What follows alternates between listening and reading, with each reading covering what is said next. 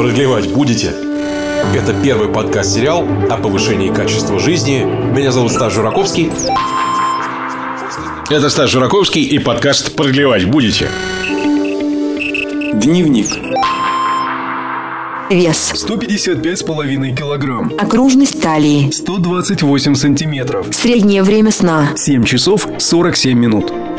Сегодня у нас одно из самых необычных интервью на моей памяти. Дело в том, что сегодня у нас в гостях инструктор по креативному мышлению, педагог дизайна, автор э, канала «Дизайн Снайпер» и автор э, крутейшей книги, э, между прочим, «Мышление как инструмент» Дмитрий Карпов. Слушайте, это было просто захватывающе, потому что это все было на одном дыхании. Это было хорошо, это было правильно, это было очень мотивирующе и очень понятно. Дело в том, что я очень люблю, когда совмещаются две вещи.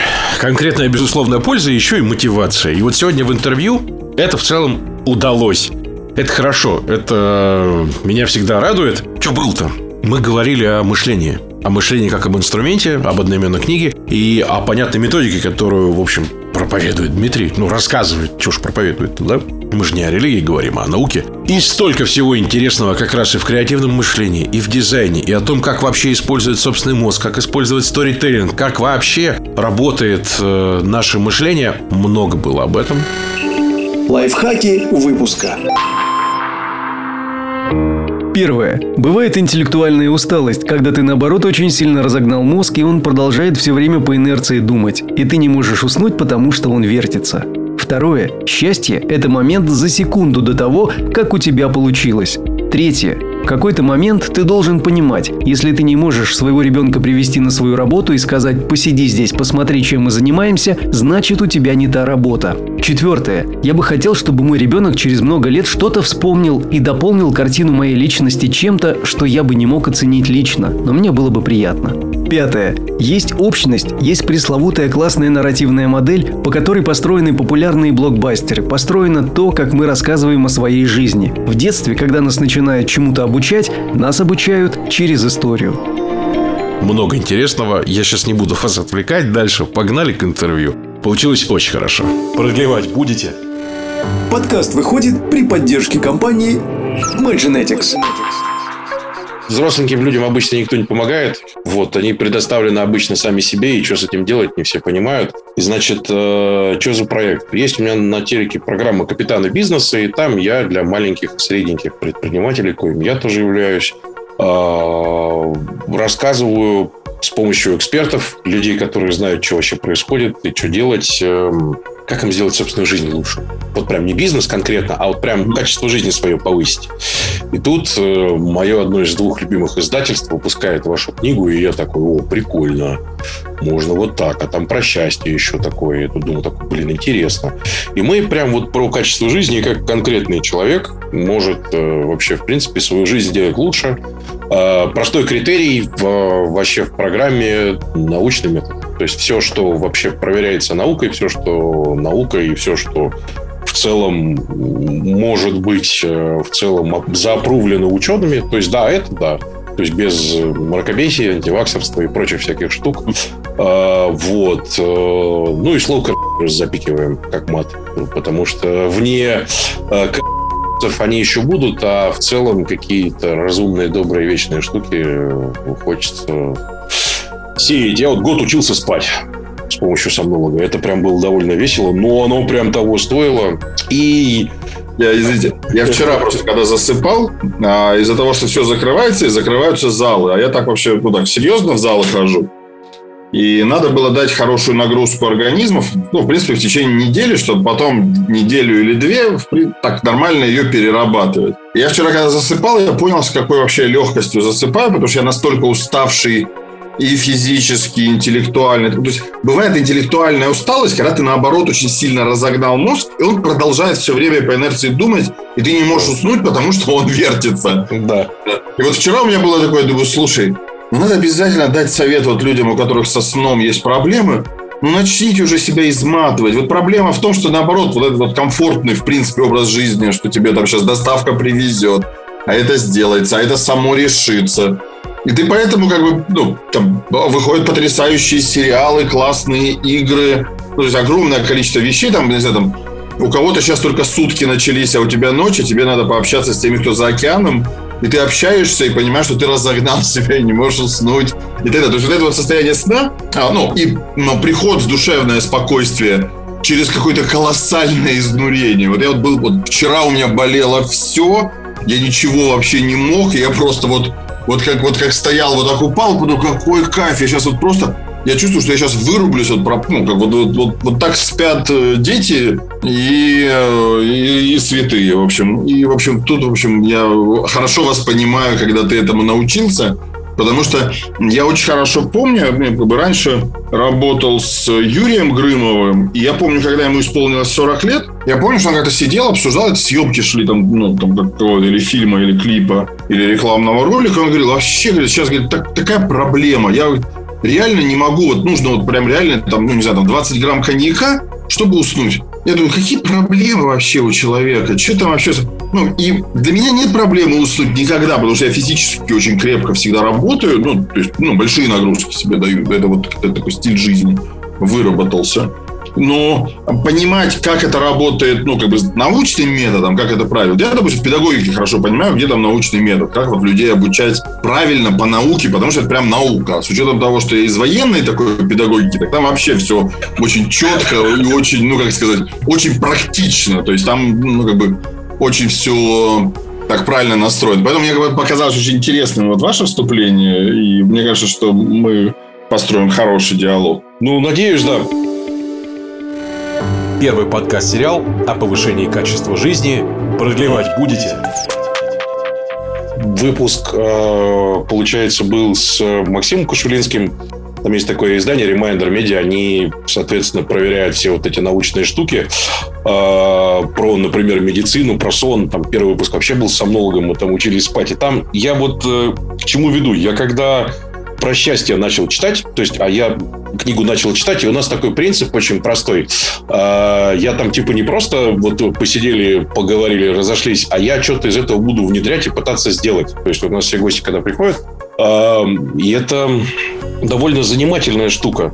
Как вы счастье определяете в книге? То есть, что это, ну, типа, не результат, а процесс? Или как правильно вообще? Как вы счастье определяете? Давайте я, типа, не читал, начнем вот, вот с смотрите, а вот у меня персональный курс. Я там индивидуально да. с человеком с каждым работаю две недели. Там через соцсети, через Facebook. Угу. И там прям очередью. Но, наверное, 30%, если не 40%, это такие предприниматели, причем достаточно успешные. То есть, у них получилось одно, другое, пятое, десятое, третье. Они говорят, вот здесь я там часть своего бизнеса продал, а здесь меня выжили. То есть, это очень понятно понятная сейчас вот, ну, часто встречающаяся у многих знакомых и незнакомых людей ситуация, когда они построили очень эффективную модель, она работала до уровня, когда надо было приглашать новых людей в команду, которые действительно хороши в своем деле. И вот эти мощные фигуры забрали этот бизнес под себя, то есть просто выдавили тех, кто его придумал, организовал и так далее. И вот у всех этих разных людей Часть моей аудитории – это абсолютно творческие люди. Часть моей аудитории – это люди, ну, такие, а, ну, достигаторы неправильно сказать, но это люди, для которых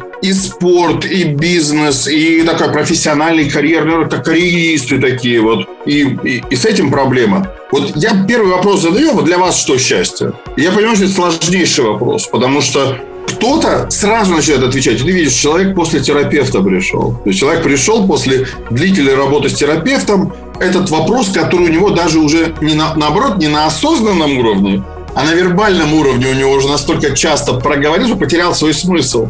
То есть там для меня счастье Э, найти поддержку у единомышленников. Для меня счастье чувствовать э, материальную безопасность. Он прям по, по пирамиде Маслоу идет, идет, идет, идет по каждой ступеньке. Вот в моем представлении есть совершенно оригинальный, близкий каждому из нас универсальный способ счастья. Это моменты за секунду до того, как у тебя получилось. Чем бы ты ни занимался. То есть вот, вот ты просто знаешь, вот ты совершаешь прыжок, и ты уже видишь, что сейчас долетишь. И вот в этот миг перед тобой сотни тренировок, сотни попыток, сотни недолетов, которые были. Ты понимаешь, все, получается. И это важнее, чем ты упадешь, чем станешь на пьедестал, чем поднимешь кубок. То есть это состояние, что, возможно, сейчас происходит именно то, что я, а, планировал, ожидал, мечтал. Но это произошло благодаря моим усилиям, труду, э, стратегии, идеи, вере и так далее, и так далее. То есть вот это вот состояние процесса, состояние одномоментного, который другой очень важный момент, я это часто очень студентам повторял, и сейчас очень, то есть что круто, когда ты 15 лет преподаешь людей. Причем не тех, кого к тебе загнали, а тех, кто к тебе сам пришел. Ну, то есть и пришел так вот материально, за деньги. То есть вот я люблю почему коммерческую часть в образовании, Потому что человек не просто покупает себе время, он покупает свой мотив. То есть он, помимо прочего, помимо сотни других личных мотивов, покупает мотив, это стоило для меня, и я должен понять, в чем ценность. То есть он сразу настраивается, понять, а если он вложил 100, сколько он через это знание, через этот опыт возвращает себе в перспективе. То есть вот это мне всегда нравилось, потому что я ненавижу, когда образование называют как продукт. То есть, вот, потому что образование не является продуктом. Сейчас не хочу на этом останавливаться. Хотя я именно тот, кто очень эффективно строит эту модель. То есть, то, как продается курс, то, как он запаковывается. Да, я, я, я один из лучших на этом рынке, кто может об этом объяснить на практике, как строится образование. Но я бы никогда его так не называл, потому что само образование это, это тот образ мышления, который у человека. Его невозможно запаковать, потому что каждую секунду меняется у человека. Он, ну, как бы он происходит, он, он очень динамичный. То есть ты, это, ты купил пол-литра, условно говоря, а пока донес до дома, у тебя там 100 грамм, там, условно говоря, или там полтора стало. То есть вот, вот, вот тут вот очень сложно говорить с позиции продукта. Так вот, в студентах мне очень всегда нравилось состояние оправданной гордыни в глазах. Это бывает у любого человека своего дела. Вот есть вот эти вот пресловутые, назовем их так, люди заката и люди рассвета. Люди, для которых всегда все катится в какую-то негативную стратегию, когда все прошло, когда сбитый летчик, когда живешь вчерашним днем, каким-то прошлым успехом. А есть люди, для которых всегда, всегда рассвет. Вот, вот это состояние, когда у тебя постоянно новая возможность, человек что-то сделал, и ты в его глазах видишь гордыню, что ему сейчас не важно, какую ты оценку поставишь, что ты скажешь, сколько это будет стоить, как это будет работать дальше, потому что ты знаешь, все, что у меня было, я сюда положил. Я знаю, что это не может быть хуже, лучше, потому что все, что у меня было, теперь здесь. И это вопрос, ну, как бы понятно, что нематериальный. То есть это мой вопрос волевой, человек вложил волю, интеллектуального багажа, продумал какие-то вещи, а, труда своего, времени своего. Вот я часто вот, там, заходишь, видишь, у тебя там, там почти полночь, а в аудитории еще люди сидят, работают. И ты заглядаешь, ну что, ребят, как дела? Они на тебя смотрят, а у них глаза полные этих красных капилляров от недосыпа. И ты понимаешь, что сейчас будет очень грубое слово, которое ты не сможешь забыть потом никогда в жизни, и даже, может быть, огорчишься. А они так смотрят на тебя, а у, а у них вот в этих усталых глазах вот эта вот вспышка, им нравится то, что сейчас происходит, и они тебе ничего, они просто рукой вот так показывают, все, как бы работаем все получается, все. И вот этот вот жест, когда вот отойди уже, ну как бы не лезь. Вот это вот очень важная вещь и для менеджмента, знать, что есть люди своего дела, которым не надо мешать добиваться результата, высоту которого они при, определили абсолютно равную своей жизни. И вот это тоже очень важный момент, да, когда люди, вне зависимости от того, по найму они работают или работают в своем проекте, они относятся к тому, что они делают, как к абсолютному равенству того, чем они являются в жизни. И в этом нет никакого, знаете, занижения, потому что я не верю в концепцию, об этом есть в книге, я не верю в концепцию life-work balance, то есть, что есть баланс между работой и жизнью. В какой-то момент ты должен понимать, если ты не можешь своего ребенка привести на свою работу и сказать, посиди здесь, вот, ну, как бы, посмотри, чем мы занимаемся здесь. Значит, у тебя не та работа. Потому что это должно быть настолько органично жизни. И сейчас многие, я уверен, кто слушает, говорят, ну что за чушь? Ну как это так? Я бы не хотел. Вот я там работаю там в такой-то области. Я бы не хотел, чтобы мой ребенок был здесь. А подумай в какой-то момент, что ты приобретаешь, когда у тебя работа, на которую может прийти ребенок и увидеть, чем ты занимаешься. Пройдут 30-летия, 30-летия пройдут. Три 30-летия пройдет, условно говоря, ребенку будет 95 лет, и ребенок будет вспоминать, мой батя или моя мама, вот они были про это. Вот вы видели вот тот район построенный? Я его видел просто из бумажных кубиков на генеральном плане. Ну, или еще что-то, или еще что-то. Продлевать будете? Подкаст выходит при поддержке компании Maginetics.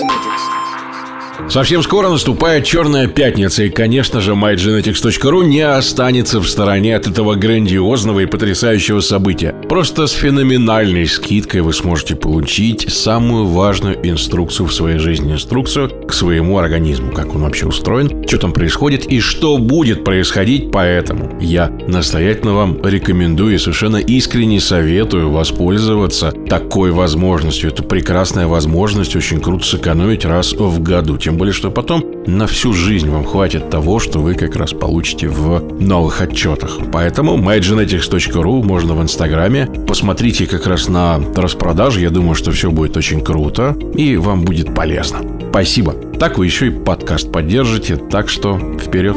Продлевать будете? Подкаст выходит при поддержке компании Mygenetics.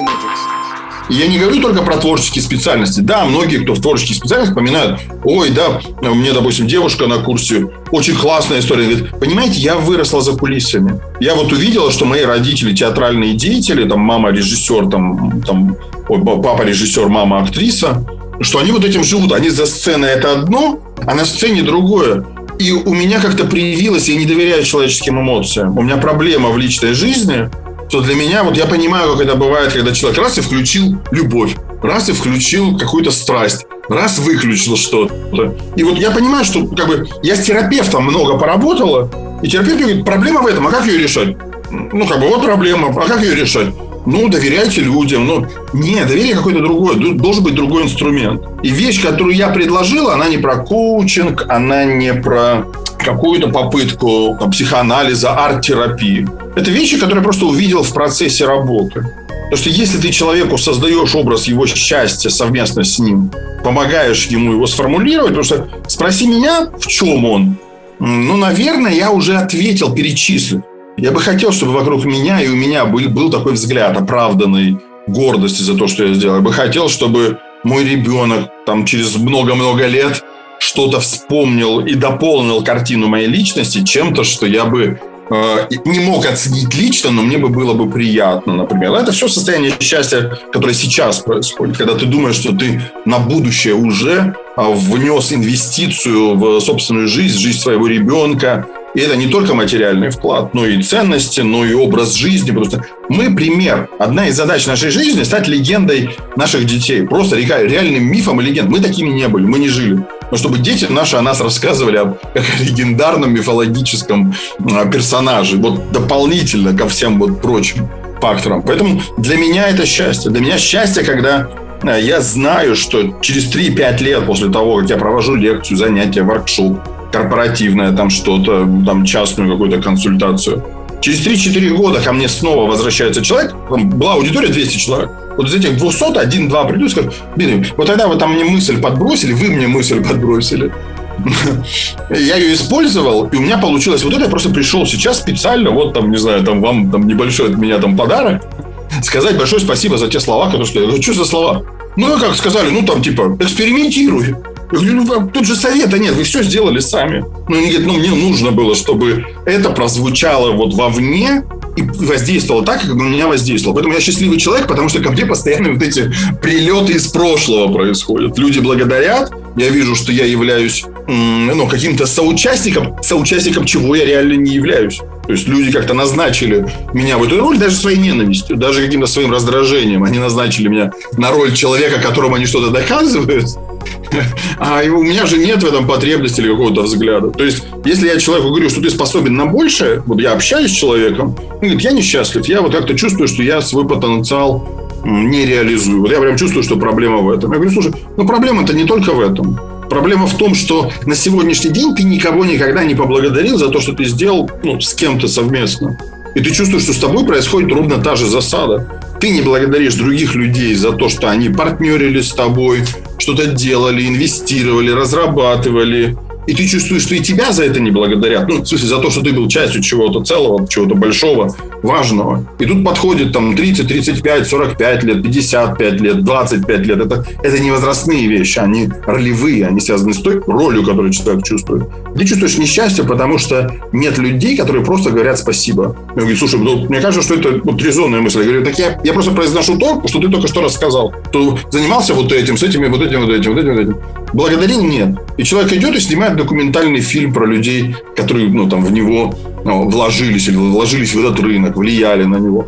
И я уверен, чувствует себя прекрасно, потому что у него чувство, что он раздал вот эти вот моральные, этические, э, духовные долги, которые у него накопились, потому что действительно в него инвестировали, вкладывали, он это понимал, но не знал, как это вот реализовать. А потом уже чувство реализации. То есть сначала идет благодарность. Поэтому я предложил вот эту вот схему, которая в книге, простая нарративная модель, в которой мы как бы проходим этапы, проходим стратегемы который обязательно должен быть этап благодарности. Обязательно должен быть этап схватки, когда ты на своем максимуме. То есть где-то в проекте должна быть вещь, когда ты говоришь либо так, либо никак. И это, это не ставка 0 и единица, это ставка мой максимум. Если я знаю, что я здесь положил максимум, свой максимум, то я знаю, как снова вернуться на этот этап через много-много-много итераций еще. Но я знаю, что если здесь надо было написать бизнес-стратегию и проверить ее быстро, я сажусь, пишу, потому что я не хочу... Не, на следующей неделе об этом подумаю. Все, отложил на неделю никогда. Вот на неделю никогда. Вот есть вещи, которые либо из тебя выходят сразу целиком усилием, всем твоим жизненным опытом, либо они не выйдут никогда, потому что ты начнешь их откладывать, потому что ценность их для тебя невысока. Но если для тебя ценность время от времени смотреть, а на что ты способен в принципе, в том, чем ты занимаешься. Потому что есть это особое. Вот недавно Михаил Михаил вот скончался, вот уже на прошлой неделе. И э, автор вот концепции потока. Вот это умение загонять себя в поток, когда тебе больше ничего не надо, кроме того, чем ты сейчас занимаешься, это колоссальное профессиональное счастье. Ну, то есть уметь это делать, чувствовать, что ты время от времени говоришь, не-не-не, стоп, я сейчас не отвлекаюсь, все выключаю, и у меня будет только час. И максимум того, что я сделаю за час, реально бывает больше, чем то, что человек делает за неделю. Абсолютно доказано. И, собственно, книга про это, что время от времени состояние счастья человека своего дела оно состоит в его колоссальном ограничении себя тем, что он иногда задает себе вопрос, хорошо, какие люди меня ограни... ну, там, окружают, чему я могу у них научиться, кто мой наставник, кто мой антагонист, кто мой противник, кто мой конкурент – если бы мои конкуренты делали бы мое дело, как бы они его делали? И вдруг становится совершенно понятно, что надо делать, потому что ты в своем мышлении используешь инструмент, когда ты передаешь как бы конкурентам, у которых есть их сильные стороны. У них больше бюджета, у них есть больше ресурсов, у них есть там, допустим, административный ресурс лучше, или опыт запуска. А, круто, у них есть опыт запуска, они умеют с нуля запускать вещи, а я не умею, я не знаю, с чего надо начинать, как об этом писать, как об этом рассказывать, кого звать. Все, я понял, моя проблема понятно благодаря тому, что я посмотрел, что хорошо сделано у конкурентов. Я понял, что если бы они делали мой проект, они бы его запускали сразу и смотрели. За первые там три месяца они понимали, работает, не работает, и успокаивались. Закрывали проект, либо продолжали его развивать. Вот, вот эти вот стадии, которые я изложил в книге, при том, что вот моя манера вот это вот, вот очень интенсивно вот так вот говорить, как я сейчас говорю, да, вот так вот как-то несколько, может быть, даже навязчиво. Вот она же и в книге, потому что намеренно сделала структуру, которая как бы перескакивает, которая практике не соответствует тематике главы. Специально это придумана схема, потому что моя была задача внутри книги поместить человека в состояние потока, что ты сейчас пытаешься разобраться и смотришь. С любого места можно книгу начать читать. Ты раз листаешь, о, для родителей. Я родитель, да, могу вообще. О, для предпринимателя. Я предприниматель, я могу, ну, вот с этого начать. О, про спорт. О, интересно, тут про спорт и мышление, например. Хорошо. О, а вот здесь просто про разные типы мышления как, как такового. Вот я попытался сделать не столько учебник, который четко структурирует, делай так, потом вот так, вот так, а предложить модель, которая мне всегда нравилась в британском подходе к мышлению, это рекомендательный, возможно. Подумай, возможно, тебе будет полезно, если ты представишь свой бизнес, свой проект как музыкальный плейлист. Ты его представишь, каким он должен быть, как музыкальный плейлист. Какие первые должны быть песни? Какие в серединке? Какие в конце? А, в конце должна быть группа, группа Queen We Are The Champion. Отлично, хорошо. А должна быть песня где-то там в середине We Will Rock You? А должна быть? Она должна тебя драйвить? Да, что-то должно быть в моем проекте, что должно в серединке, в процессе, когда я получаю разную информацию, работает, не работает, какие-то гипотезы откладываются, какая-то часть аудитории не готова, ее надо развивать, какая-то часть не продвигается, потому что ну, не нашли канал ну, для продвижения, где-то какие-то внешние, где-то законодательство изменилось. Все, здесь что нужно? Остановиться? Наверное. Значит, должна быть и музыкальная композиция, предполагающая разный ритм, но при этом абсолютно настрой энергетики. Ты себя готовишь, подбирая этот музыкальный а, плейлист, потому что так бывает. Я так себя знаю эмоционально. Первый подкаст-сериал о повышении качества жизни. Продлевать будете? Есть люди, которые просто тысячу раз используют один и тот же стереотип, внутренний свой, поведенческий. Они, сталкиваясь с проблемой, говорят себе, так, я сейчас, это у меня тактическое отступление, я должен отойти, выйти на высоту, посмотреть целиком на ситуацию. А есть люди, которые идут сразу на пролом, у них разведка боя. Они говорят, я не знаю, сколько там противников, но я сейчас ввязываюсь в бой, чтобы понять, чтобы они себя показали, в чем проблема. И вот это два разных типа. Посмотреть издалека и ломануться. И вот эти вещи, как мне кажется, и та, и другая, это правильные стратегии, связанные с темпераментом. Но исследования показали, что у предпринимателей особый склад характера, темперамента. Они вот именно те, кто делают разведку боя в большинстве случаев. А люди творческие, те, кто отходят назад, чтобы увидеть больше картины, больше собрать информации, больше получить аналитики, а, больше проанализировать данных и принять решение на рациональном уровне. И оказалось, что более успешные с точки зрения именно предпринимательства, те, кто предпринимают, то есть вот эту вот разведку боем проводят, быстро внедряют, не беспокоятся о качестве. О качестве беспокоятся потом. Сначала главное реализовать потребность. Есть потребность в мороженом летом, значит, ставим здесь киоск. Все, они мыслят такими характеристиками. Какой нам нужен киоск? А здесь он нужен. А законодательно мы его придумаем, решим и так далее. Вот эти два разные типа мышления, и тот, и другой. Правильный, потому что они того и другого человека, они делают счастливым и спокойным. То есть они снижают уровень тревожности, когда человек ну, как бы действует в сценарии. Но когда человек предлагает себе поменять сценарий поведения, он вдруг оказывается на территории нового опыта, его мозг колоссально развивается. То есть он прям сам чувствует, что для него вдруг новым стало все. То есть предприниматель, который всегда только-только-только старался биться, делать, запускать, а потом уходить из бизнеса, собственно. То есть перепродавать его, когда он запустился и показал, что это может работать. Он вдруг понимает, слушай, а было бы интересно следующий этап? Не, мне не интересно а попробуй. А, как классно. Это, ну, как бы работа уже со стабильными, понятными э, конструкциями. Это постоянная работа с э, улучшением качества там, там, товара самого там, и так далее, и так далее. То есть вот человек вдруг переключается и чувствует, что его жизнь становится наполненной не потому, что он постоянно, постоянно, постоянно, постоянно куда-то прорывался к новой цели, а вдруг решил, найдя, ну, как бы, ну, сказать, найдя один объект, начать его шлифовать до идеальной формы. То есть получить ее, да, такой вот тоже дизайн собственного проекта. Поэтому одна из практик, которую я э, в персональном курсе провожу, это так называемая вершина, когда человек должен представить, он взбирается на вершину. И вот у некоторых предпринимателей совершенно разный там опыт. У некоторых предпринимателей, когда они взбираются на вершину в своем воображении, у них резко возникает такое вот чувство, что они могут на свою жизнь с этой вершины посмотреть более точно. То есть вот им нужно достижение в бизнесе, в предпринимательстве, чтобы понять, что все, что у них было в школе, в юности, какие у них были друзья, э, то, что они изучали, то, к чему стремились, то, чем они занимались, все это имело смысл, чтобы оказаться здесь, чтобы жизнь связалась этим событием, событием ну, вот, некоторого личного достижения. Это не про достигалово, это не про цели ради цели.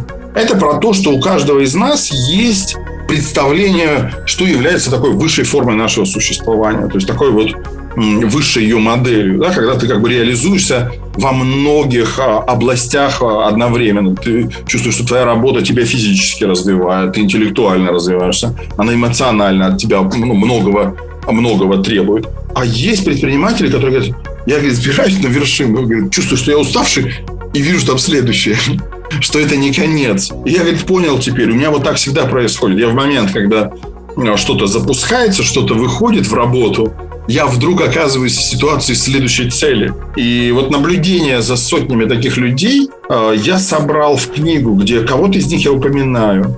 Но я рассказываю о том, что есть общность, что есть вот эта вот пресловутая, классная нарративная модель, по которой построены популярные блокбастеры, по которой построено то, как мы рассказываем о своей жизни. Потому что в детстве, когда нас берут, начинают чему-то обучать, нас обучают через историю.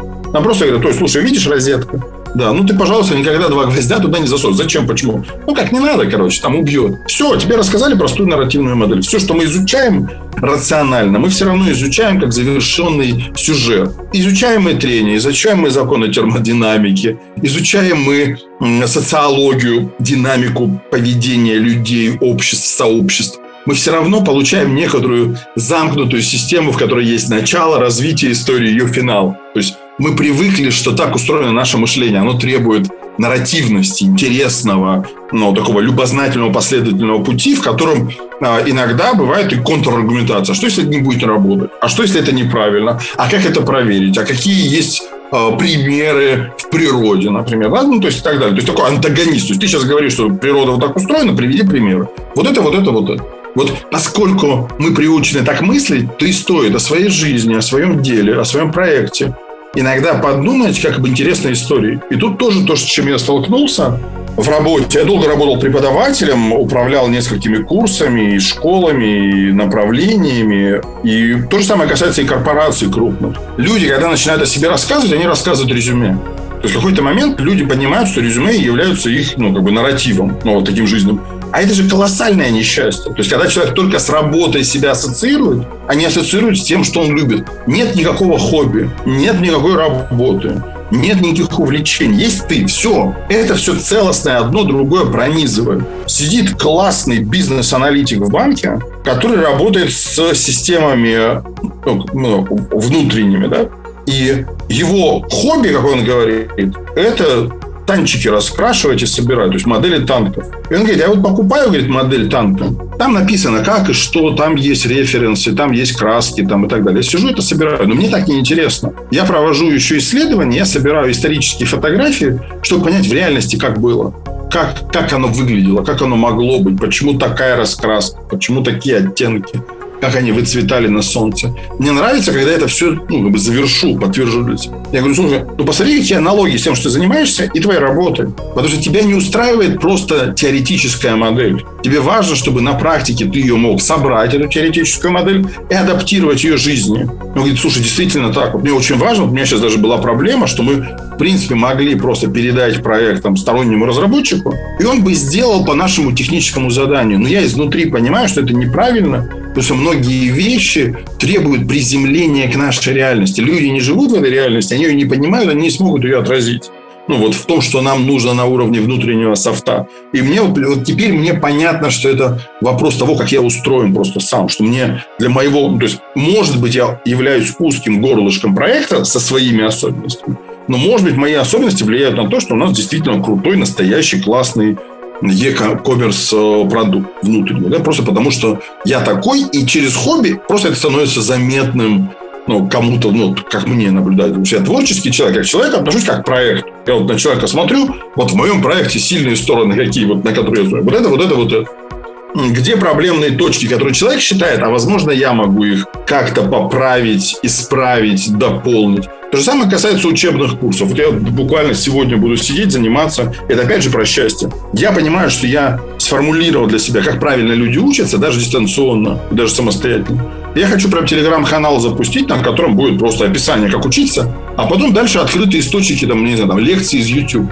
Пожалуйста, учись. Вот я тебе рассказал, что сначала вот это, потом вот это, потом смотришь лекцию, потом записываешь конспект, на ночь вот это, рисуешь вот такую схему, пересказываешь другим и так далее. То есть есть абсолютно понятные, научно доказанные э, э, приемы, которые делают обучение эффективным. Хочешь это выучить на всю жизнь, об этом узнать об этом начать ну, разбираться, вот тебе там 5, 6, 7 там, шагов, которые нужно, и ты будешь в этом разбираться. Вот я решил, что я это опишу, нарисую схему, и буду вести такой канал, на который выкладывать э, разные понравившиеся мне лекции по разным тематикам. То есть я вижу, что еще человек хорошо рассказывает или разные люди, и собирать это в отдельные такие курсы для самостоятельного изучения. Учите, вот, хотели узнать про психологию, вот, хотели про физику, вот мне кажется, что вот это вам подойдет. Хотели э, про то, как собирать рюкзак в разведку, там вот э, вам про сбор рюкзака в разведку.